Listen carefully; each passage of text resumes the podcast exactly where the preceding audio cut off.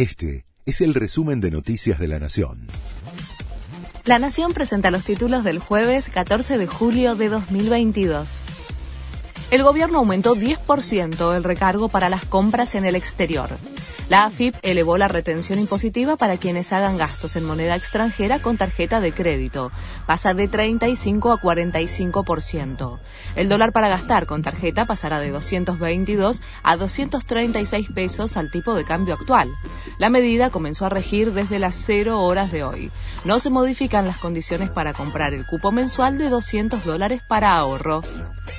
Otro día de marchas y reclamos. Los movimientos sociales agrupados en la unidad piquetera volverán a manifestarse en varios puntos del país y frente al Ministerio de Desarrollo Social para pedir por un salario mínimo de 100 mil pesos y la apertura del programa Potenciar Trabajo.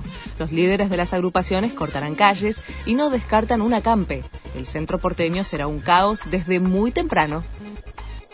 Bodegueros advierten que en 45 días faltará vino si no se resuelven las trabas para importar.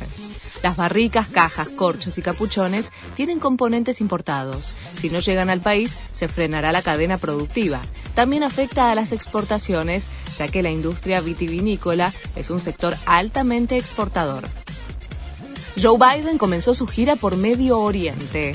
Llegó a Israel en su primera visita oficial como presidente de Estados Unidos junto a Yair Lapid, primer ministro israelí en funciones, firmarán una declaración conjunta en la que se comprometen a usar todos los elementos en su poder para que Irán no desarrolle un arma nuclear. River está en octavos de la Copa Argentina.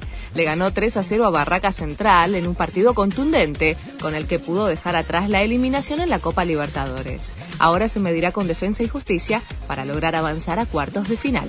Este fue el resumen de Noticias de la Nación.